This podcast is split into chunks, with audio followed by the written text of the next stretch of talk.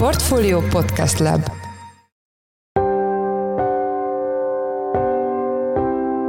Mindenkit üdvözlünk, ez a Portfolio Checklist július huszonnegyedikén hétfőn. A mai műsor első részében Orbán Viktor miniszterelnök tusványosi beszédének gazdaságot érintő részével foglalkozunk. Ezek nem stratégiai tervek, hanem inkább vágyak vagy törekvések. A miniszterelnök beszédében elhangzottakkal kapcsolatban, valamint a gazdasági kilátásokról Bod Péter Ákos egyetemi tanárt, a Magyar Nemzeti Bank korábbi elnökét kérdezzük. Az adás második részében arról beszélünk majd, hogy továbbra is menekülő eszköznek számít-e az arany, és hogy milyen tényezők gyakorolnak most leginkább hatást a nemesfém jegyzésére. Ezzel kapcsolatban Kaszab Balázs, a Portfolio részvény rovatának elemzője lesz a vendégünk. Én Forrás Dávid vagyok, a Portfolio Podcast szerkesztője, ez pedig a checklist július huszonnegyedikén. Egy rövid szünet, és jövünk vissza. A hétvégén a Bálványosi Szabad Egyetemen megtartotta éves előadását Orbán Viktor miniszterelnök, amiben lefektette a következő időszak gazdasági céljait. Hét év alatt megduplázná a magyar gé dé pét, amit egyfőre vetítve felzárkóztatna az é u átlag nyolcvanöt-kilencven százalékára. A témával kapcsolatban itt van velünk Bod Péter Ákos, egyetemi tanár, a Magyar Nemzeti Bank korábbi elnöke. Jó napot kívánok, üdvözlöm a műsorban! Jó napot kívánok, köszönöm megint a meghívást! Először szeretnék erről a gé dé pé duplázásról beszélni. Ugye a miniszterelnök azt prognosztizálta, hogy idén nyolcvanezer milliárd forintos lesz a, a magyar gé dé pé, ezt mi nagyjából reálisnak tartjuk, de az, hogy hét év alatt, tehát kétezer-harmincra ezt száz-hatvanezer milliárd forintra növeljük, ez, ez inkább egy cél, vagy egy ilyen álom, vagy ez egy ilyen tervszerű valami, tehát hogy ezt ön hogy értékeli? Nem lehet tudni, hogy folyóáron gondolta, vagy pedig valami rögzített forintértéken, óriási a különbség inflációs időben. Úgyhogy igazából ezekkel a politikusi célokkal nem azért nem tudok foglalkozni, mert ezek nem stratégiai tervek, hanem inkább vágyak vagy törekvések, és nagyon nehéz elképzelni, hogy mi lesz még addig, hiszen még ebben az évben is óriási buktatók várnak a magyar gazdaságra. Ezekről egyébként tulajdonképpen a miniszterelnök nem sokat beszélt, és ezért is nehéz mást látni mögött, mint egyfajta biztatást. Általában az utolérésre akkor szoktak politikusok szólni hosszabb távon, különösen, hogyha a rövid távon különböző bajok lépnek fel, és ilyenkor a figyelmet a jövőre irányítják, és esetleg talán még mozgósító hatása is lehet a szép célok kitűzésének. Ezt láttuk még annak idején a tervgazdaság időszakában. És mi a kritikája annak, hogy csak így bemondunk forintban egy ilyen összeget a, a gé dé pére? Nem tudom, nem voltam ott, ez talán a közönségnek szóló üzenet, hogy a dolgok jó irányba haladnak, és bízzanak a, abban, aki vezeti. De igazából ennél nagyobb gondom van azzal, hogy ez a bizonyos gé dé pé, ami a szakemberek előtt ismeretes, a nagy közönségnek nem mond sokat, és gyakran össze mossák, vagy azonosan gondolják a, a, a nemzeti jövedelemmel, vagy pláne azzal a jövedelemmel, ami megjelenik a fogyasztásban a lakosságnál. Azt látjuk, hogy olyan országban, amely nagyon nagy mértékben a külső erőforrásokra támaszkodik, már pedig itt azért utalások történtek arra, meg döntések születnek most, pedig nagyon komoly döntések, nagy tőkeigényű vállalkozásoknak Magyarországra hozásával. Nos, ezek a fejlesztési utak megnövelhetik a gé dé pét, tehát a bruttó hazai terméket, de nem ugyanolyan arányban növelik a bruttó nemzeti jövedelmet. Ezt láttuk mondjuk Írország esetében, ahol egyszerűen a gé dé pét közzé teszik, de mellette van egy csillag, amely úgy szól, apró betű, hogy ami pedig hát másokkal összehasonlítható mutató, abból kéretik egyharmadot levonni. Na most a magyar adatok nem ennyire szélsőségesek, de nem állunk túl messze. Inkább az írhez állunk közel, mint mondjuk a lengyel vagy a románhoz. Van nagyon erőteljes belső piac, és ezért másképp alakul a két mutató. És itt nem csak mutatóról van szó, hanem hát úgy látom, hogy a magyar gazdaságpolitika bele szeretett, hogy nagyon fontosnak tartja ezt a bizonyos konkrét mutatószámot, amelyet el lehet pumpálni, de sokkal nehezebb feladat a nagy hazai hozzáadott érték, és a kevésbé szép növekedési számokban megmutatkozó növekedési, bonyolultsági, minőségi fordulat, amiben sajnos Magyarország most nem áll jól, és hát ezt jelzik egyébként a fogyasztási mutatók is. Hát pont abban az országban beszélt, Romániában, amelynek az egyfőre jutó fogyasztási adata, ha hihetünk a, ugye a statisztikai összehasonlító adatoknak, már leelőzte Magyarországot. Tehát erről persze ott nem volt szó, amit nem csodálom. Kétségek is vannak az összehasonlíthatósággal kapcsolatban, de minden esetre a lényeg az, hogy a növekedési ütem, ha az egy bizonyos mutatóval mérik, nagyon keveset mond arról, hogy az ország milyen pályán van. Mi áll annak az útjában, hogy a gé dé pé növekedés az lefordítódjon életszínvonal emelkedésre? Ha a külföldi tőke áll mögötte, akkor az ahhoz tartozó jövedelem, az a profit, vagy ha hitelt vesznek fel, akkor a kamatjövedelem, az nyilván nem magyar. Tehát az azért, ahonnan ered a tőke, ha mondjuk egy jól működő nyereséges német nagyvállalat van nálunk, vagy tizenöt kínai másik nagyvállalat, akkor az hozzátartozó profit hányad, az elhagyja az országot előbb vagy utóbb. És ami igazából a magyar fogyasztást növelheti, az az itteni hozzáadott érték, az itt dolgozó magyaroknak a bére. És bizonyos látjuk, hogy azok a technológiák, amikről szó van, azok nem túl bonyolultak, legalábbis azt a vegyipari, fémipari technológiát képzel magam elé, ami mondjuk egy akkumulátorgyártásnál szükséges, ahol egyébként nagyon nagy az energia, víz és egyéb igény, és tőkeigény. Na most a tőke hozama pedig az nem lesz benne a magyar nemzeti jövedelemben, de benne lesz a magyar gé dé pében. Tehát ez új ismét példa arra, hogy attól, hogy a gé dé pé nagyot nő, mert az itteni beruházók megtalálják a számításaikat, ami persze rendben lévő dolog, abból nem következik, hogy a magyar belső fogyasztás is annyival nőjön, ha csak nem adóztatják meg jó keményen az itt működő vállalatokat. Erre azonban az Orbán kormány évek óta nem nagyon hajlandó, sőt élharcosnak a törekvésnek, bár hát most már kisebbségbe szorult, hogy kedvezményesen kell adóztatni a külföldieket, mondván, hogy azáltal vonzóbbá teszik az országot. Én azt gondolom, az ország vonzóbbá tétele nagyon fontos, de hát ez főleg a jó infrastruktúrával, a felkészült munkaerővel, a jó színvonalú államigazgatással, életminőséggel és egyebekkel lehet elérni, nem pedig azzal elsősorban, hogy a megtermelt profit egészét, vagy nagyobb részét, óriási részét végül kivihetik az országba. Ugye a miniszterelnök az gyakorlatilag elismerte, hogy a magyar gazdaság az letért arról a pályáról, amit az elmúlt mondjuk tíz-tizenkét évben leírt, de azt mondta, hogy reményei szerint kétezer-huszonnégy nyarára, azaz körülbelül egy év alatt vissza tudunk erre kapaszkodni. Ön látja-e annak a jeleit, hogy a korábbi, hát ilyen high pressure economy által fűtött növekedést újra be tudja állítani Magyarország? Egész Európa letért arról a pályáról, amiben ugye végigfutott kétezer-tíz és tizenkilenc között, amely nagyon rendkívüli jó növekedési és alapvetően jó gazdasági mutatókkal jellemezhető, még nem túl inflációs, bár tizenkilencben már megjelent, nem túl inflációs pálya volt, és jó, hogy letért róla, az is járatatlan pálya, az egyszer kifutotta magát.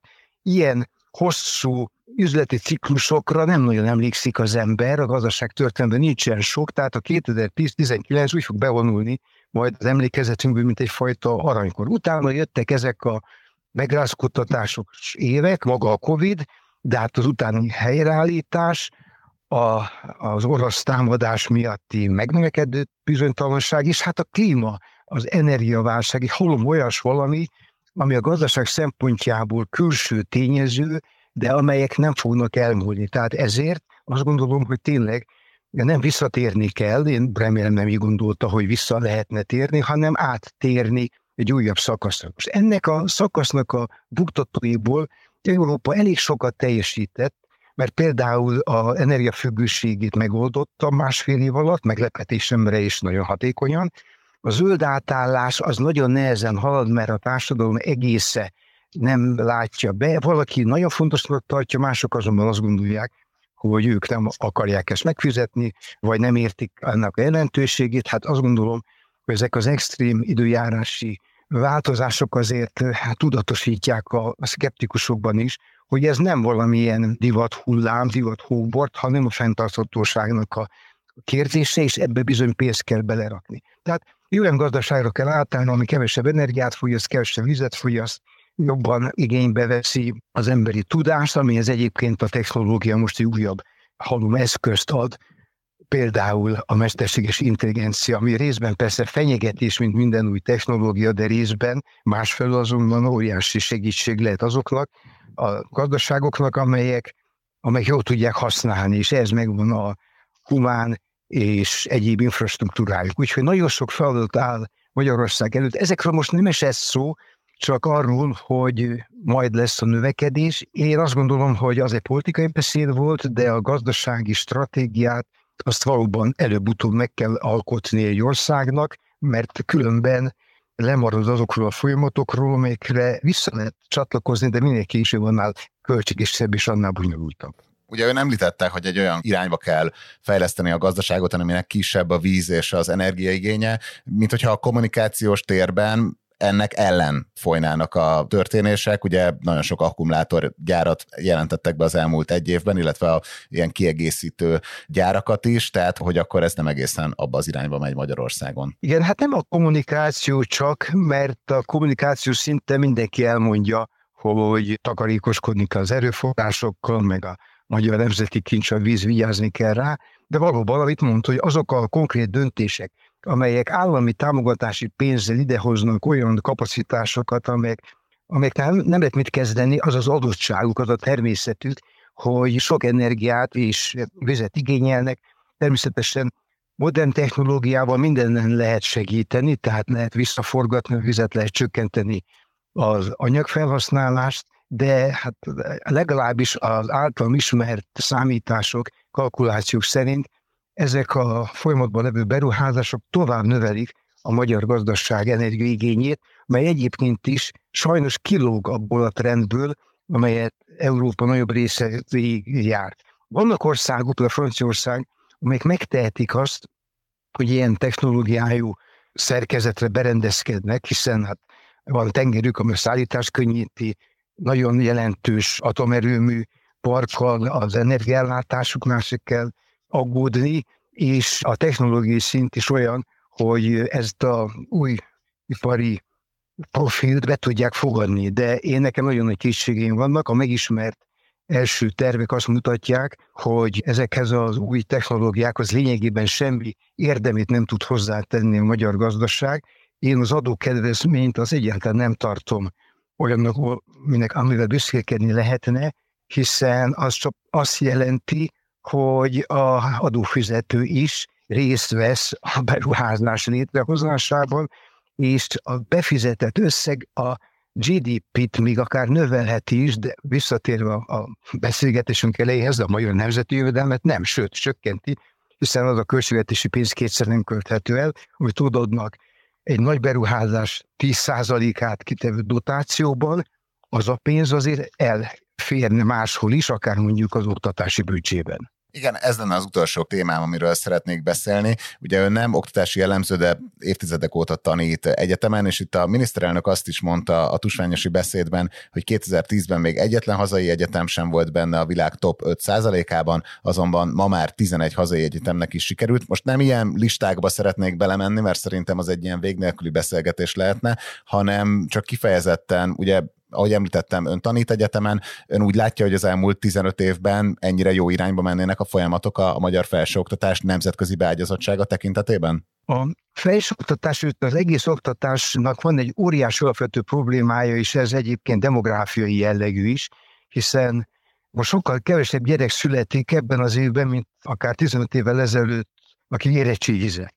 Tehát itt van egy óriási gazdasági hatással is járó, és hát nemzet stratégiai kérdés is, nevezetesen a demográfiai árapály, és amögött még ott is van az ország népesség megtartó képességének a gyengülése, hiszen most már ezek a fiatalok, akikkel én találkozom, de már a középiskolások is teljes természetesen nézegetik, hogy hol fognak majd tovább tanulni Magyarországon kívül, hol fognak dolgozni Magyarországon kívül, és hát bizony hol fognak élni.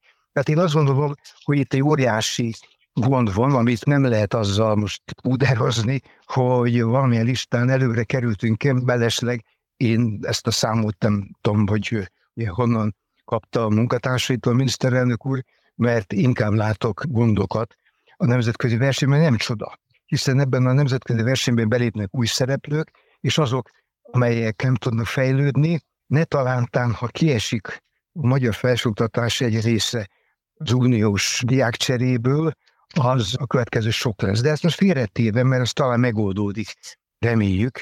Az azonban nem nagyon, hogy a magyar felsőoktatási oktatási rendszer több pénzt és jobb modellt igényel. A modell is nagyon fontos, hiszen erről beszéltünk, hogy új korszakba lépünk, másfajta készségek kellenek, és másfajta tudások, és ezért aki erre nem tud átállni, az versenyképtelen lesz, és a tehetséges fiatalat a szülei nagyon bölcsen egyébként saját szempontjukból oda irányítják, ahol azt a modern tudást megkapják. Ha ebben lemaradunk, azt visszaszerezni roppant nehéz, mert egy egyetem felépítése, vagy annak felfuttatása az nem egy-két-három év kérdése, amíg az a híre nem terjed el, hogy ott, ott versenyképes, jó tudást kap, magabiztos hallgató lesz belőle, akkor, akkor a hallgatók kicserélődnek, és a hallgatói minőség csökkenése az mindig magával húzza az oktatás minőség csökkenését is sajnos. A jó oktatáshoz nem csak jó tanárok, hanem jó diákok is kellenek. Na, ezt meg köszönjük az elemzését, meg hogy megosztotta a véleményét ezekkel a folyamatokkal kapcsolatban. Az elmúlt percekben Bod Péter Ákos egyetemi tanár, az em en bé volt elnöke volt a Checklist vendége. Köszönjük szépen még egyszer, hogy a rendelkezésünkre állt. Köszönöm szépen, viszontlátásra! Közel volt a kétezer dolláros szint a múlt héten az arany esetében, de nem sikerült áttörni. Az is kérdéses, hogy mennyire számít még továbbra is menekülő eszköznek ez a nemesfém. A témával kapcsolatban itt van velünk Kaszab Balázs, a Portfolio részvényrovatának elemzője. Szia, üdvözöllek a műsorban. Kérdem, itt köszöntök mindenkit. Szerintem kezdjük ezzel a kérdéssel, hogy mennyire lehet még kijelenteni, hogy az arany az továbbra is menekülő eszköz. Mit látunk, hogy, hogy reagál árazás tekintetében ebben a bizonytalan gazdasági környezetben? Alapvetően az, hogy az arany mennyire működik menekülő eszközként, már hosszú évek óta foglalkoztatja a piacszereplőket. Ez főként inkább attól függ, hogy mivel szemben keresnek értéket a befektetők. Erre jó példát a tavalyi év, különösen az őszi időszak, amikor Amerikában évtizedes csúcsokon volt az infláció, Európában pedig sokáig úgy tűnt, hogy megbéníthatja még a legfejlettebb országokat és energiaválság, valamint a háború okozta a bizonytalanságok. Ennek ellenére ebben az időszakban mégis kétezer-húsz óta nem látott két és fél éves mélypontra esett az aranyárfolyama a dollárral szemben, egészen az ezerhatszáz dolláros szintig. Emlékeztünk arra is, hogy ebben az időszakban az euróval, de különösen a dollárral szemben nagyon gyengült a forint, és hogy forintban számoló, forintban nézve a helyezés pedig korán sem ezt a kivakulta az aranyárfolyam, mint amikor említett dollár vagy euró esetében. Itt elmondhatjuk, hogy ebben a szélsőséges esetben, abban a szélsőséges körülmények között a hazai befektetők számára ugyan szolgáltott menekülő eszközként, még ha a tendenciák mást is mutattak. De ugye július eleje óta, mintha új lendületet kapott volna az arany, itt mi áll a háttérben? Alapvetően kicsit visszább kell mennünk az időben ahhoz néhány hónapot, hogy megérthessük a, a fordulatot. Ugye az igazi fordulatot azt hozta el az aranypiacán, amikor március közepén az amerikai bankrendszerrel kapcsolatosan sokasodni kezdtek a problémák és az aggodalmak. Ebben az időszakban pedig úgy tűnt, hogy a kialakult problémák következtében a, a Fed nem tud majd megfelelő mértékben mondjuk úgy harcolni az infláció ellen, hogy ezt a helyzet megkövetelni, hiszen megkezdtünk, hogy ebben az időszakban még a, nem a várt mértékben csökkent az inflációs nyomás, különösen a maginflációs térben az amerikai Egyesült Államokban. És akkor emiatt volt jó opció az arany? Ebben a viszonylag rövidebb időintervallum esetében igen, hiszen emlékezhetünk, hogy ami alatt ez a bizonytalanság jelen volt, mondhatjuk úgy a piacokon, ebben az időszakban május közepére már egészen kétezer-hetvennyolc dollárig emelkedett az arany unciánkénti jegyzése, ami új történelmi csúcs is volt egyben. Azonban ezt követően, hogy bár a vártnak megfelelően folytatódott az inflációs nyomás csökkenése, és hogy a recessziós félelmek is folyamatosan háttérbe szorultak, már jócskán eltávolodtunk mondhatni ezektől a szintektől. Igen, ugye most már kétezer dollár alatt van az unciánkénti jegyzés, de múlt heti elemzésedben ugye azt írtad, hogy fontos napok jönnek az arany árazása szempontjából. Itt milyen folyamatok valósultak meg? Ugye egyrészt az elmúlt hetekben, különösen július elején az ezerkilencszáz dolláros, szintén értelmi szempontból fontos szint alá is esett egy rövid időre a jegyzés. Ezt követően ugye az volt a nagy különbség, hogy amíg akkor a piaci szereplők azt árazták, hogy több alkalommal is fölkerülnek még kamatemeléssel az amerikai Egyesült Államok, ahogy a Fed által, azzal szemben július közepétől már inkább azt kezdték el árazni döntő többségben a piaci szereplők, hogy a most szárdensedékes ülésen kerül sor a mostani szigorítás ciklus utolsó huszonöt bázis pontos kamatemelésére. Ennek következtében pedig elsősorban a dollár gyengülésének köszönhető emelkedett ismét az arany. És ugye ma is közöltél egy elemzést az aranyról, itt milyen fundamentális és technikai tényezők gyakorolhatnak befolyást ennek az eszköznek az értékére a következő időszakban? Ugye, mivel ha a dollárral szemben vizsgáltuk az arany erejét, ezért a mostani emelkedést követően fontos volt figyelembe venni a dollárindex alakulását is, ami a múlt héten már egészen a realitani szempontból fontos száz pontos érték alá csökkent. A dollár pedig ugye a ricfényekhez hasonlóan nemesfény meg piacán is igen csak meghatározó tényező. A múlt hét második felében azonban azt követően, hogy az ezernyolcszáz, ezerkilencszáz nyolcvan pontos dolláros szintek fölé emelkedett az arany, ezt követően a dollár is elkezdett korrigálni, és így ismét nyomásra került az arany árfolyama, amit láttunk is, hiszen közel harminc dolláros és néhány nap leforgása alatt. Ami pedig a, ugye a fundamentumokat illeti, a dollár erősödése mellett fontos megjegyezni, hogy a mostani szinteken már be lehet árazva az említett huszonöt bázispontos kamatemelés, valamint hogy ezzel végéhez érkezik majd a Fed ciklusának ciklusa. Emellett pedig ugye ott is fontos megjegyezni, hogy az említett dollárindexben ötvenhét százalékot meghaladó az euró súlyozása. Az inflációs nyomás csökkenése mellett pedig az európai gazdaság teljesítményének romlása miatt pedig úgy tűnhet most már, hogy az eddigi várakozásokkal ellentétben az é ká bé-nek is, a Európai Központi Banknak is a most csörtök ilyen az utolsó kamatemelése jelenlegi ciklusban. És akkor mit vársz? Mi jöhet most az aranypiacán? Alapvetően én úgy gondolom, hogy a következő napokban erősen adói nyomással kell szembenéznünk majd a jelenlegi szinteken. Ezt követően azonban fontos megjegyezni azt is, hogy vannak erős támaszok lentebb is, esetleg elég gondolni az az általunk az elemzésben említett Fibonacci szintekre is, az ezerkilencszáznegyven dolláros zónában, mert pedig egy mélyebb korrekció esetén az ezerkilencszáz dolláros lélektani szint ismét fontos támaszként szolgálhat majd. Nagyon szépen köszönjük az elemzésedet, akit részleteiben is érdekel a cikked, vagy az írás, annak természetesen elhelyezzük az elemzésre mutató linket az epizód jegyzetekbe. Az elmúlt percekben Kaszab Balázs, a Portfolio részvény rovatának elemzője volt a Checklist vendége. Köszönjük szépen, hogy a rendelkezésünkre álltál. Köszönöm.